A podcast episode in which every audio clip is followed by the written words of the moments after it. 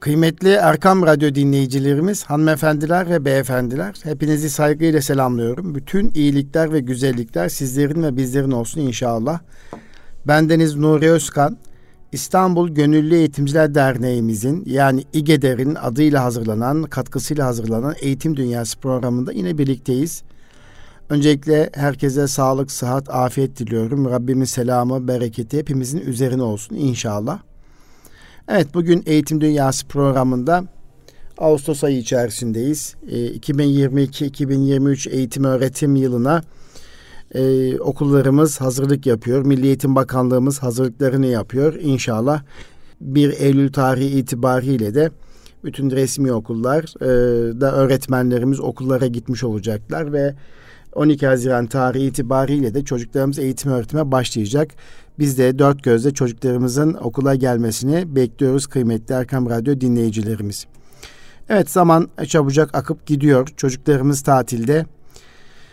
Ee, gezip görmenin, eğlenmenin, okumanın, e, dinlenmenin, e, aile büyüklerini ziyaret etmenin keyfini yaşıyorlar. Umarım öyledir.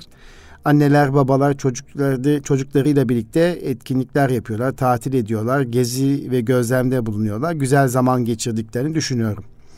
İnşallah 12 Eylül tarihi itibariyle de 2022-2023 eğitim öğretim yılı başlıyor.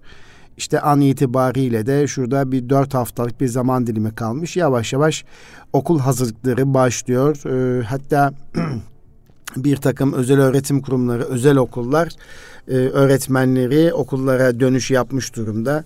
Sosyal medyada takip edebildiğim kadarıyla öğretmen eğitimleri, gelişim programları düzenlenmekte, hazırlanmaktadır. Tabi Ağustos ayı e, zaferlerin ayı kıymetli Erkam Radyo dinleyicilerimiz. Muhtemelen önümüzdeki hafta Eğitim Dünyası programında da bu zafer ayı olarak gördüğümüz e, nice zaferleri yaşadığımız Ağustos ayında da eğitimde zafere ulaşmayı, e, sohbet etmeyi, müzakere etmeyi düşünüyorum. Eğitimde nasıl zafere ulaşırız? Eğitimde Milli Eğitim Bakanlığı neleri farklı yapmaya çalışıyor, neler yapıyor? Bugün de kısmen üzerinde durmaya çalışacağım. Özellikle geçtiğimiz Aralık ayında yani Aralık 2021'de Milli Eğitim Bakanlığı Şura toplantısı yapılmıştı. Bu Şura toplantısında alınan kararların üzerinden yaklaşık bir 7-8 ay geçti. Ee, ve bu çerçevede Milli Eğitim Bakanlığı o alınan kararlardan hangilerini eyleme geçirdiği ile ilgili de benim aklımda bir soru işareti var. Bugün Eğitim Dünyası programına gelirken de acaba Milli Eğitim Bakanlığımız bu şurada alınan kararlar çerçevesinde neleri yapıyor? Ee, bu anlamda e, bir e, soruma cevap olacak şekliyle de umarım sizin de sorularınıza cevap olacak şekliyle bir sunum yapmayı hedefliyorum. Bununla birlikte tabi içinde bulunduğumuz hafta bu hafta İbn Sina haftası diye geçer. Özellikle sağlık camiasının tıp camiasının e, yakından bildiği, tanıdığı İbn Sina e, veya Ebu Ali Sina ve ya da Batılıların söyleyişiyle Avicenna e, dediğimiz İslam düşünürünün, Türk düşünürünün 1983 yılından bu tarafa anıldığı bir hafta İbn Sina haftası. Bu anlamda bugün bu bunu önemsedim. Özellikle gençlerimizin e, tıp adaylarımızın bugün işte malum şu anda YKS sonuçları açıklandı. Üniversite yerleşme sonuçları açıklandı. Birçok çocuğumuz e, tıp fakültesine gitti. Tabii geçtiğimiz yıllara göre tıp fakültesini tercih etme oranı düşük kaldığını kamuoyundan biliyoruz. Bunun da ciddi şekilde üzerine gidilmesi gerekiyor. Ee, bazı mühendisliklerin boş kaldığı gibi tıp fakültesinde de yani ciddi anlamda tercih bakımından gençlerin tercih etmediğiyle ilgili bir gözlemimiz var. Ee, bunu ifade etmek istiyorum. İşte böyle bir dönemde e, tıp fakültesini tercih etmiş, gelecekte doktor olmayı hedefleyen gençlerimiz başta olmak üzere e, İslam'ın altın çağı döneminin en önemli doktorlarından, astronomlarından, düşünürlerinden, yazarlarından ve bilginlerinden biri olarak kabul edilen ve erken tıbbın babası olarak bilinen hekim İbn Sina'yı aslında hepimizin biliyor olması, tanıyor olması gerekiyor bu Türk İslam düşünürünü. Bu anlamda e, bugün e, sohbetimizin, Eğitim Dünyası programımızın e, bir 5-10 dakikasını e, İbn Sina'ya ayırmak istedim. Sonra da yine eğitimde neler değişiyor, neleri bakanlığımız şurada alınan kararlar çerçevesi yapıyor. Onun üzerine sohbet etmek istiyorum. Evet İbn Sina dedik. Batılıların söyleyişiyle Avicenna Haziran 1037 yılında doğmuş. Daha daha doğrusu 9 miladi 980 yılında doğmuş. 1037 yılına kadar yaşanmış. Yaklaşık 57 57 yıllık bir ömrü olan bir şahsiyet. Ee, Özbekistan e, şehrinde e, doğmuş. Buhara yakınlarındaki Efşene köyünde ki bugün Özbekistan sınırları içerisinde kalıyor. Ve 1037 yılında da Hemedan şehrinde İran'da ölmüş, vefat etmiş İbn Sina. Tıp ve felsefe alanına ağırlık verdiği değişik alanlarda 200 kadar kitap yazan bir kişi, yazar, düşünür. Ve Orta Çağ biliminin kurucusu ve hekimlerin önderi olarak bilinen büyük bir üstad İbn Sina tıp alanında 700 yıl boyunca tıp alanında 700 yıl boyunca temel kaynak eser olarak okutulan bir kitap. Tıbbın Kanunu adı verilen kitap e, orijinal adıyla El Kanun Fıtıp Fıtıp Tıbbın Kanunu adlı kitabıyla ünlenmiş ve Avrupa üniversitelerinde 17. yüzyıl ortalarına kadar tıp biliminde temel eser olarak okutulmuştur. Evet gençler. İbn Sina'nın eseri tıp alanda 700 100 yıl boyunca 700 yıl boyunca okunmuş. El Kanun fi Tıp kitabı, tıbbın kanunu kitabı Avrupa üniversitelerinde 17. yüzyıl ortalarına kadar tıp biliminde temel eser olarak kabul edilmiş. Ve İbn Sina'nın e, değişik konular üzerine 240'ı günümüze kadar gelen 450 kadar makale yazdığı tespit edilmiş elimizdeki ve şu anda bilim insanına ulaştığı e, yazılarının 150 tanesi felsefe, 40 tanesi de tıp üzerinedir. Ve eserlerin en ünlüleri felsefe ve fen konularını içeren çok geniş bir çalışma olan Kitab-ı Şifa yani iyileşme kitabı ve El Kanun Tıp biraz önce söylediğim bu iki eser Kitab-ı Şifa ve El Kanun Tıp kitab, kitabı Ortaçağ üniversitelerinde okutulmasıyla birlikte e, birçok üniversitelerde e, ders kitabı olarak okutulmuş. Yani gerçekten önemli bir şahsiyet. Bu İbn Sina e, babasından aldığı ilimle birlikte zamanın birçok alimlerinden e, geometri, mantık, fıkıh, sarf, nahiv, tıp ve doğa bilim üstüne çalışmalar yapmış ve e, Aristoteles'in felsefesini ve metafiziğini öğrenmiş. Kendisi e, aslında şöyle meşhur olmuş. Buhara prensini iyileştirince 1997 yılında e, saray kütüphanesinden e, faydalanma e, imkanına kavuşuyor ve bu, bu saray kütüphanesinden faydalanınca da ciddi anlamda kendisini geliştiriyor ve e, büyük bir e, düşünür, yazar oluyor e, İbn Sina. Evet. E, böyle bir e, şahsiyeti e, Türkiye'de ve dünyada 17-22 Nisan tarihleri arasında 17-21 Ağustos tarihleri arasında özür diliyorum İbn Sina haftası olarak anıyoruz.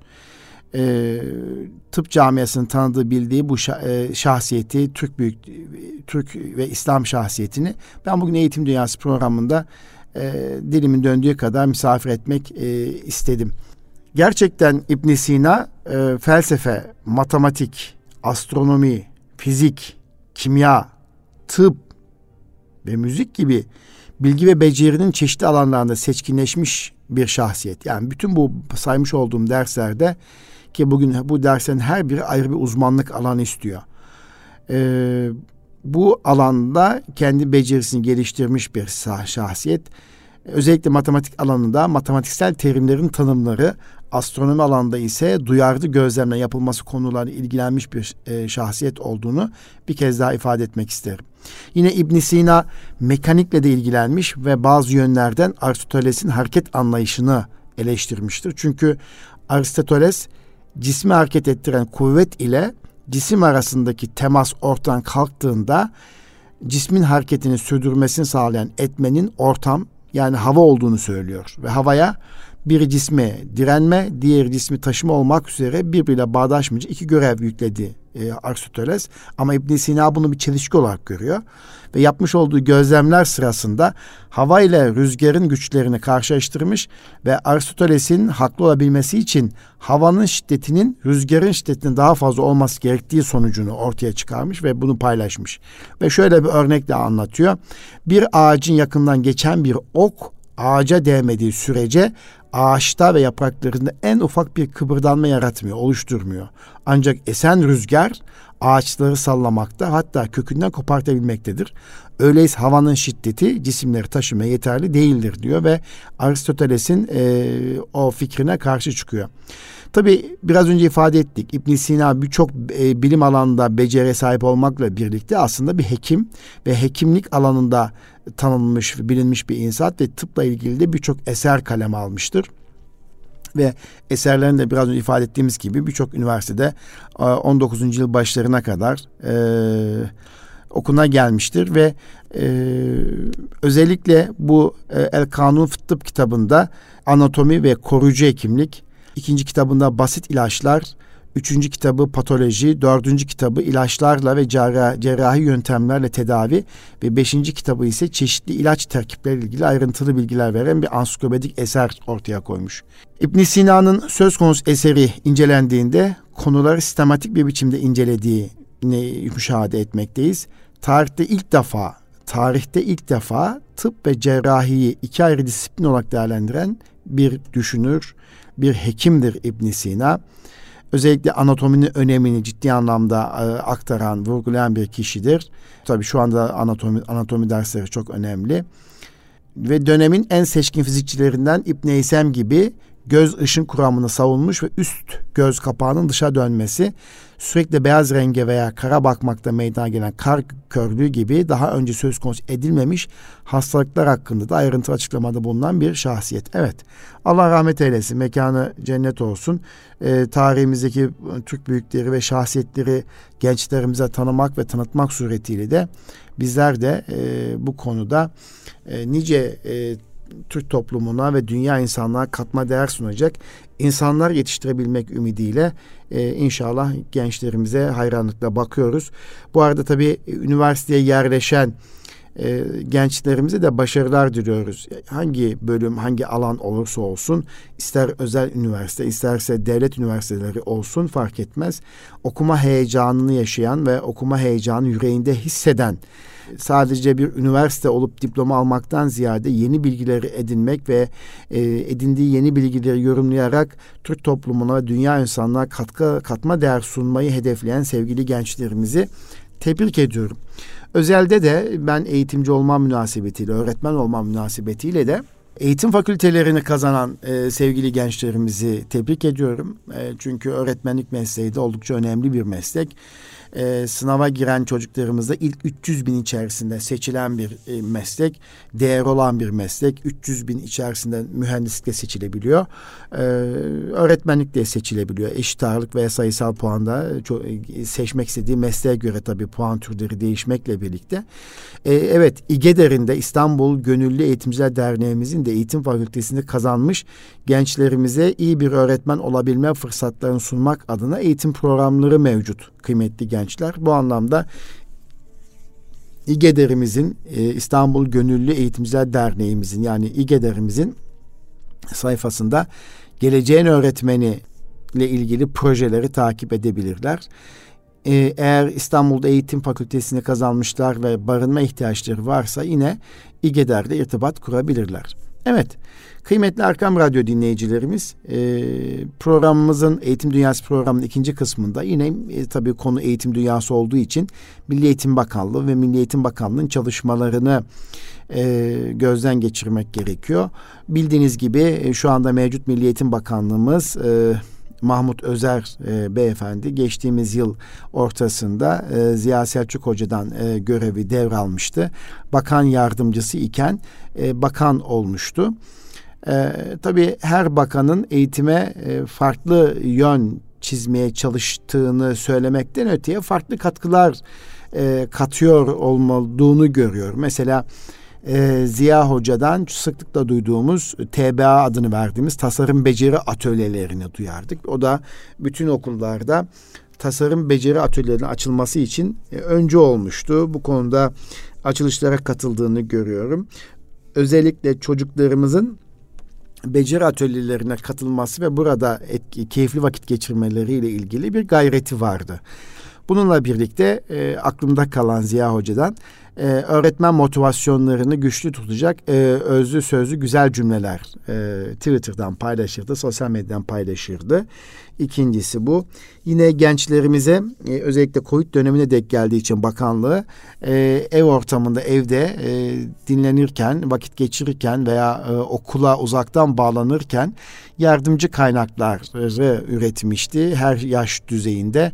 E, LGS ve YGS'ye, YKS'ye hazırlanan gençlerimiz için de örnek sorular üreten bir bakan olarak aklımda kaldı e, Ziya Hoca e, motivasyonu e, güçlü tuttuğunu düşünüyorum. Özlü ve güzel sözler konuşmakla birlikte tabii icraatta e, zayıf kaldığı ile ilgili de eleştiri alıyordu. Yani güzel sözler söylüyor e, evet ama artık e, biz güzel sözler inci sözler değil biraz icraat istiyoruz diye bu anlamda biraz eleştiri almıştım.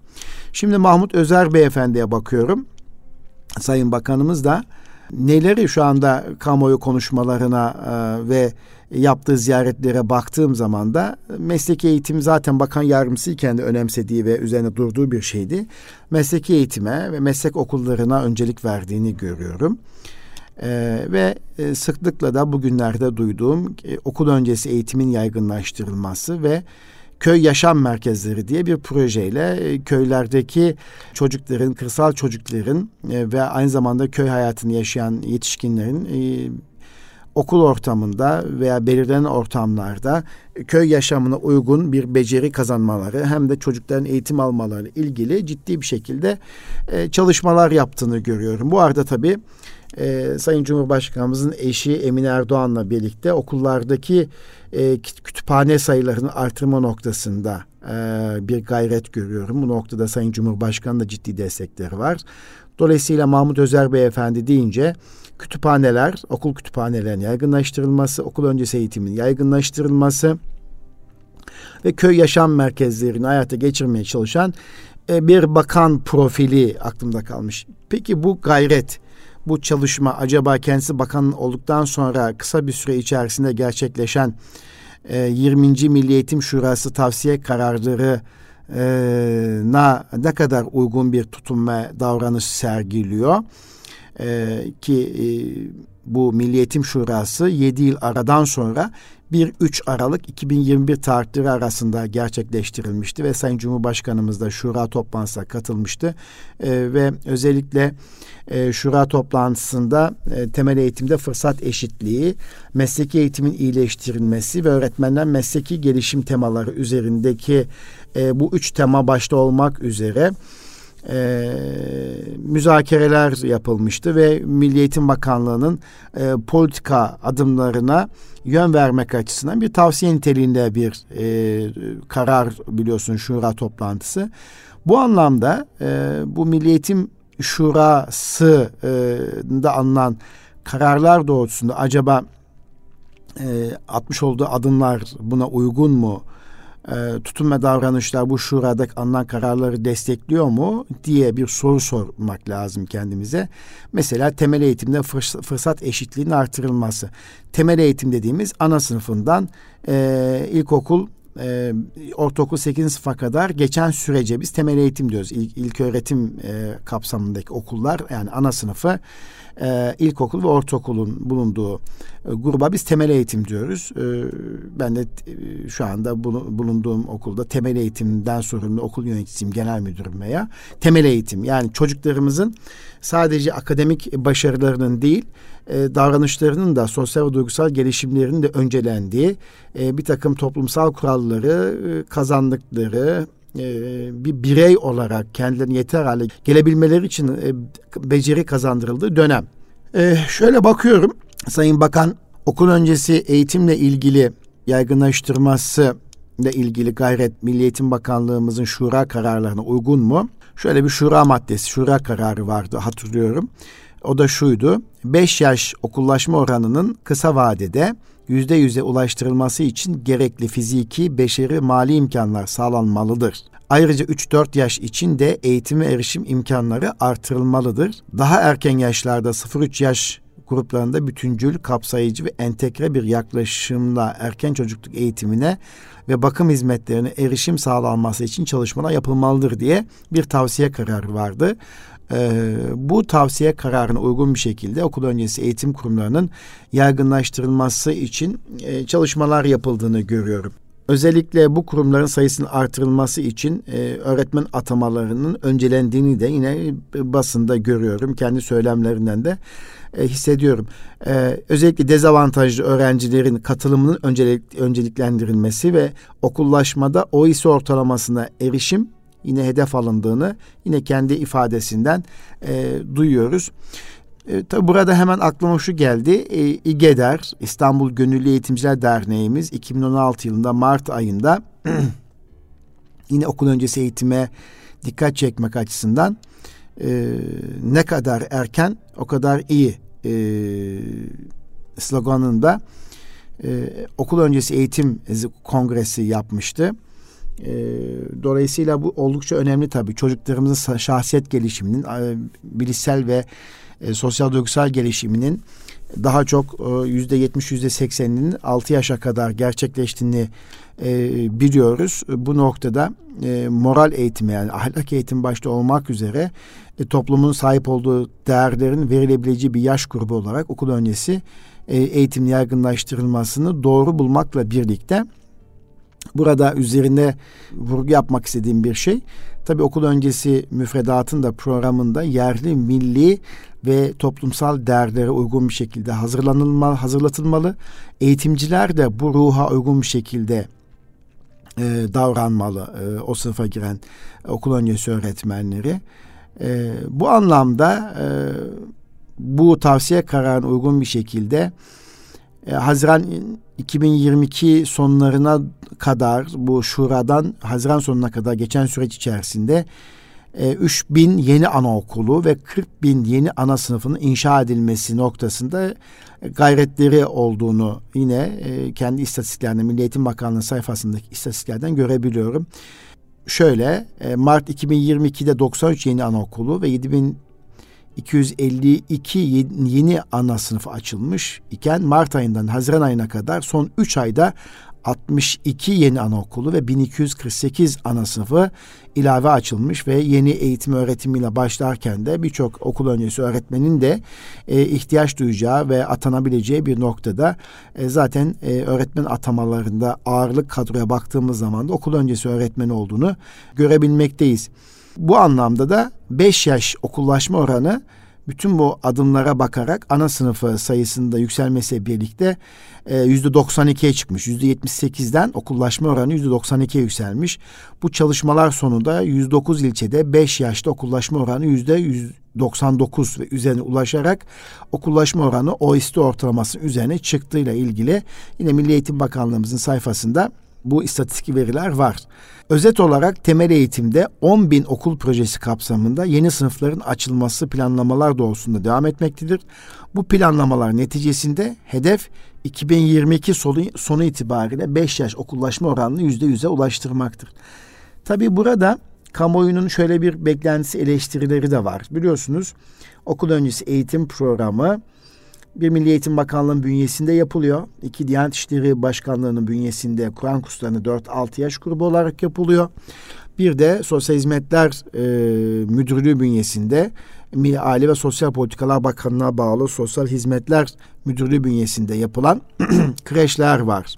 Bunların üçünün entegreli bir şekilde gitmeli ve e, her mesela Diyanet, Diyanet İşleri Başkanlığı'nın 4-6 yaş grubunda e, dini eğitim, dini terbiye de veriliyor. Ee, yine e, Aile ve Sosyal Politikalar Bakanlığı'na bağlı olarak açılmış kreşlerde, yuvalarda e, sivil toplum kuruluşları çocuklarımıza dini terbiye, Kur'an eğitimi vesaire veriyor. Bu anlamda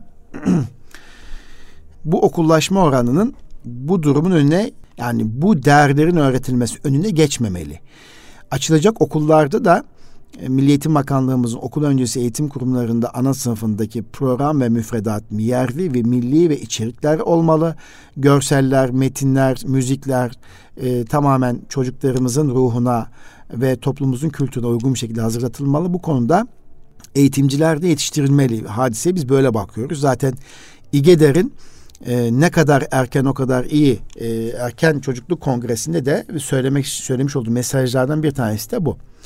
Şimdi e, okul öncesini e, geçip köy ve benzer yerleşim merkezlerinde işte dün de e, bu hafta içerisinde basına yansıyan öğrenci sayısına bakılmaksızın ilkokulun açılması noktasında e, bir gayret görüyorum. Bu da yine Milli Eğitim Bakanlığımızın e, şura toplantısında alınan kararlara uygun özellikle kırsal kesimde taşımalı eğitime azaltacak veya son verecek e, proje kapsamında e, devletimiz e, işin maliyetine bakmaksızın köylerdeki çocuklarımızın daha iyi yetişebilmesi için, eğitime erişebilmesi için e, öğrenci sayısı 5 ve üzeri olan bütün köylerde bir eğitim programı yapmayı okulların açık kalması noktasındaki gayretini görüyorum. Bunu köy yaşam merkezleri birleştirerek de bu süreci devam ettiriyor. Bunlar da e, güzel bir şey. E, bu önemli. Evet, e, bu arada Türkiye'nin en önemli sorunlarından bir tanesi e, diyeyim. E, sorun mu? Bunu ciddi şekilde araştırmak lazım. Nedir o? Matematik e, ortalamalarının hem LGS'de, YKS'de matematik ortalamalarının diğer ders gruplarından çok düşük olması. Sanki Türk toplumunun da çocuklar matematik öğrenme özürlüsü gibi bir algı var ve çocuklarımızın matematik korkuları var üst düzeyde. LGS ve YKS soruları ile de biz matematikteki bu yapamay yapamıyoruz, edemiyoruz, başaramıyoruz e, korkusunu sorularla da yerleştirmiş olmak.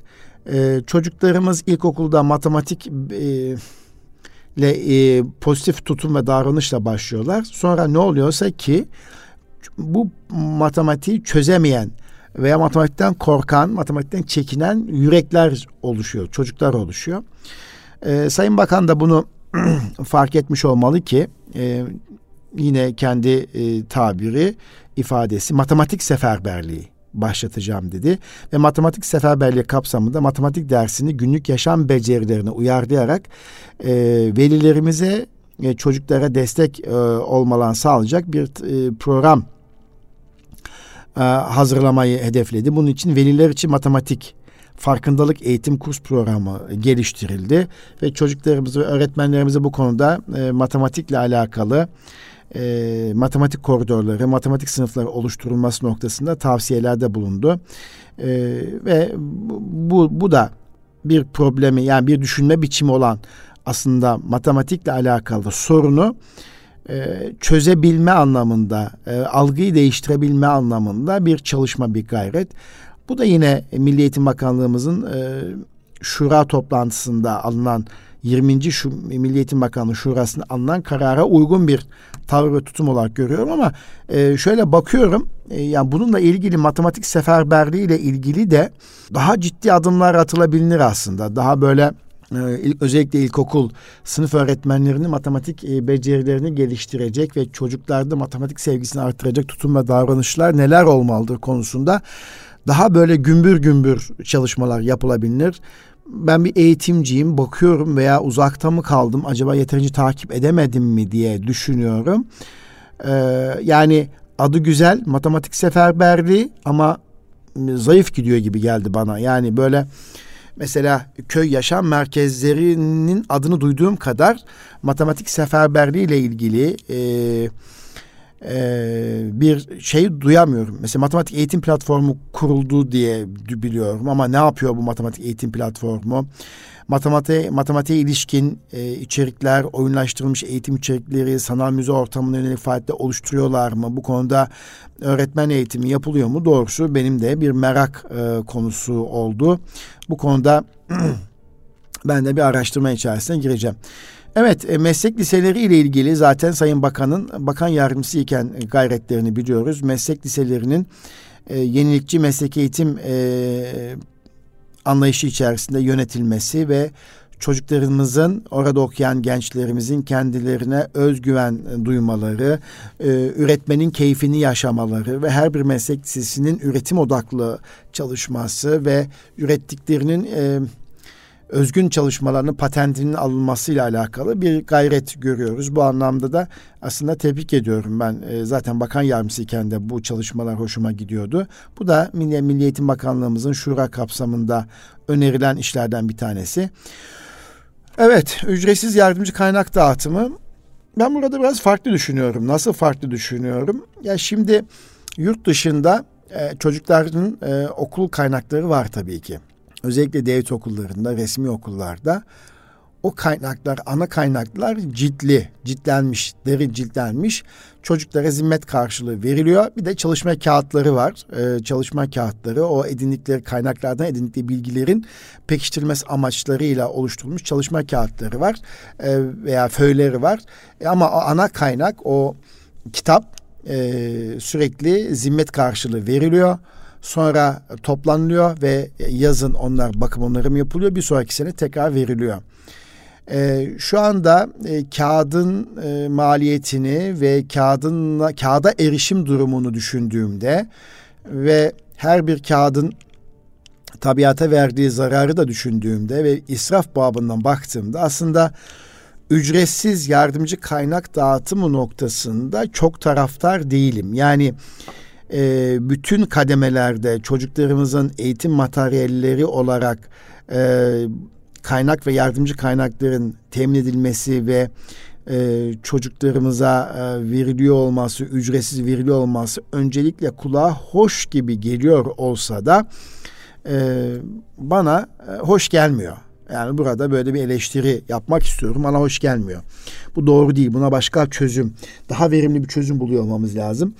Mesela her sınıfımızda erişimli tahtalar var. E, artık dijital e, indirme yapabiliyoruz. Çocuklarımızın da eline bir şey elbette vermek gerekiyor. O zaman e, bu kaynak kitapları daha farklı nasıl verebiliriz? E, bu konuda nasıl tasarruf edebiliriz? Kağıdın ve kağıdın maliyetin yükseldiği bir dönemde acaba bu söylediğim şey kimin ekmeğine mal olur onu bilemiyorum. Ama ben işin e, israf boyutundan bakıyorum şu anda. Her sene o kitaplar tekrar toplanılıyor. E, geri dönüşüme gidiyor, gitmiyor. E, ve tekrar e, yani orası beni üzüyor. E, o konuda biraz e, farklı düşünüyorum galiba. Evet, e, eğitim dünyasına başlarken e, bu Milli Eğitim Bakanlığımızın çalışmalarıyla ilgili e, işte okul öncesi yaşam merkezi, köy yaşam merkezi falan derken bir sıklıkla bakanın ağzından duyduğumuz ve Cumhurbaşkanımızın da ağzından duyduğumuz bir şey kütüphanesi okul kalmayacak projesi ve okuma kaynaklarının zenginleştirilmesi projesi.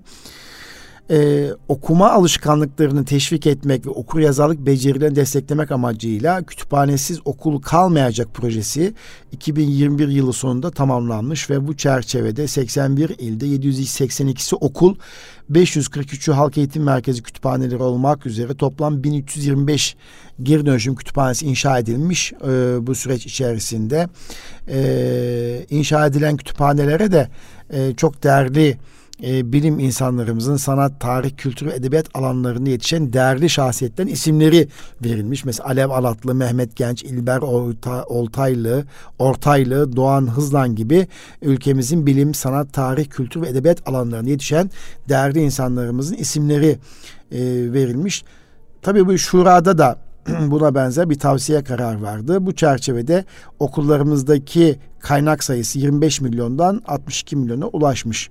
E, bu da yine Milli Eğitim Bakanlığımızın şuradan alınan kararlara uygun bir e, çalışması olarak bakıyoruz.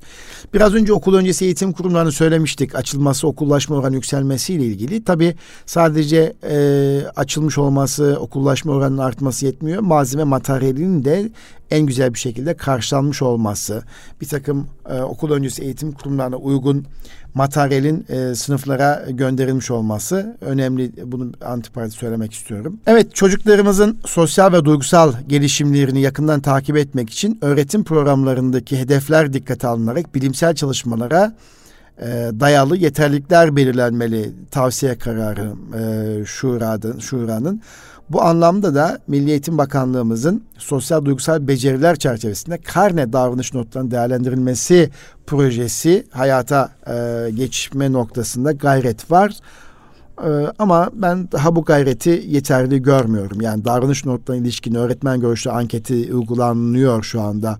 Daha doğrusu uygulandı eğitim öğretim yılı içerisinde ama önümüzdeki eğitim yılında çocuklarımızın karnelerinin sağ tarafının sol tarafı kadar çok değerli olduğu ile ilgili farklı bir bakış açısı nasıl geliştirilebilir? Neler yapılabilir? Bu konu benim için bir muamma. E, çünkü akademik ve sosyal e, duygusal gelişimlerini yakından takip etmek için öğretim programlarındaki hedefler dikkate alınarak bilimsel çalışmalara dayalı yeterlilikler belirlenmeli. Bu önemli. Hanımefendi, beyefendi çocuklar yetiştirmek, Türk toplumuna katma değer sunacak e, güzel insanlar yetiştirebilmek için, davranış bütünlüğü olan çocuklar yetiştirebilmek için bizim de karnemizin sağ tarafını daha düzgün takip edebiliyor olmamız gerekiyor. tabii öğrencilerin akademik ve sosyal becerilerinin e, izlenmesi anlamında özellikle akademik becerilerin izlenmesi ve değerlendirilmesi bakımından ABİDE diye bir proje e, daha önceden 2019 yılında e, Ziya Selçuk Beyefendi zamanında kurulduğunu biliyorum. Bu çerçevede Türkçe, matematik, fen bilimleri öğrenci başarısını izleme ve araştırma çalışmaları yapılıyor. Bunlar dayalı olarak destekleme yetiştirme kursları açılıyor. Ee, yine Türkçemizin e, dört temel becerisinde e, yani okuma, yazma, dinleme ve konuşma dört beceride Türkçe dil yeterliliklerinin belirlenmesi, ölçülmesi projesi yürütülüyor. Bu da oldukça önemli. Ee, yine Türkiye'de İmam Hatip okullarının meslek dersleri kazanım değerlendirme ile ilgili uygulamalar yapılıyor. Çocuk kulüplerine erişimin artırılması için çalışmalar yapılıyor.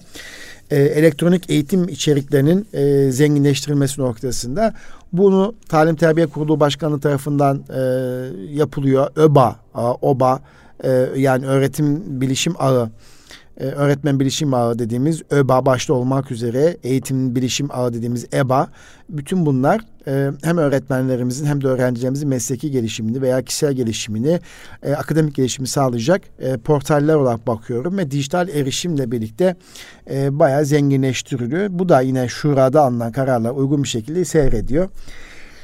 Evet, e, Şura'da alınan bir karar vardı ki o da ailelerin eğitim öğretim sürecine etkin katılımını ve işbirliğini sağlamak için aile eğitimlerine daha fazla yer verilmeli ve farklı uygulamalar geliştirilmeli diyordu. Bu anlamda anne baba e, ve aile eğitim programları, aile çocuk eğitim programı yürütülmeli ve hızlı bir şekilde her okul aslında kendisi bu süreci yönetebiliyor olmalı. Ee, yine e, kırsal kesimdeki çocuklar başta olmak üzere öğrencilerin kültürel gelişimler için tiyatro, sergi, müze gezisi gibi kültürel faaliyetler kapsamında etkinlikler yapılmalı. Gezici tiyatro, sergi ve benzeri e, çalışma ücretsiz olarak düzenlenmelidir çerçevesinde öğrencilerimizin ülkemizin kültürel zenginlik ve çeşitliliğini tanıması, milli, manevi, insani değerlerle kuşanması, farklı kültür çevrelerinde yetişmiş öğrencilerin sosyo-kültürel açıdan birbirlerini tanıması ve kardeşlik duygularının gelişmesi açısından Evliya Çelebi Değişim Programı uygulamaya konduğunu e, daha önce de duymuştuk. Yurt dışındaki Türklere dönük çalışmalar yapılıyor. Bu anlamda yine şurada benzer bir karar vardı. Ee, evet özel eğitim çocukları için materyal destekleri veriliyor. Yine özel eğitim çocukları için beceri uygulama alanları oluşturuluyor. Yine bunların hepsi BİSEM özellikle ki bu, bu hafta BİSEM'in sınav sonuçları da açıklandı. Ee, BİSEM'li öğrenciler e, yine BİSEM'in e, TC kimlik numaraları sonuçları öğrenebilirler. Ee, özellikle bu anlamda e, bilsem sonuçları da önemli tabii. Üstün yetenekli çocukların eğitim gördü. E, okul dışı e, eğitim kurumu olan bilim sanat merkezleri önemli. Ve şununla bitirmek istiyorum. Öğretmenler mesleki gelişimi ile ilgili e, 20. Milli Eğitim Şurası'nın üç ana gündem maddelerinden bir tanesi de öğretmenler mesleki gelişimi olarak belirlenmişti. Bu anlamda e, aday öğretmenlik ve öğretmenlik kariyer basamağı yönetmeni yayınlandı. E, meslek kanunu çıkarıldı hızlı bir şekilde ve öğretmen ve yöneticilerin mesleki gelişim faaliyetleriyle ilgili hem e, öğretmen bilişim ağı üzerinden, ÖBA üzerinden hem de e, yüz yüze birçok e, gelişim programları yapılıyor. ve 2022 yılında öğretmenlerin eğitimlere katılım oranlarının oldukça yüksek olduğu ile ilgili bir paylaşım var, bir raporlama var. İşte İGEDER de aslında burada bu süreçte Milli Eğitim Bakanlığımıza ciddi bir şekilde katkı sunuyor.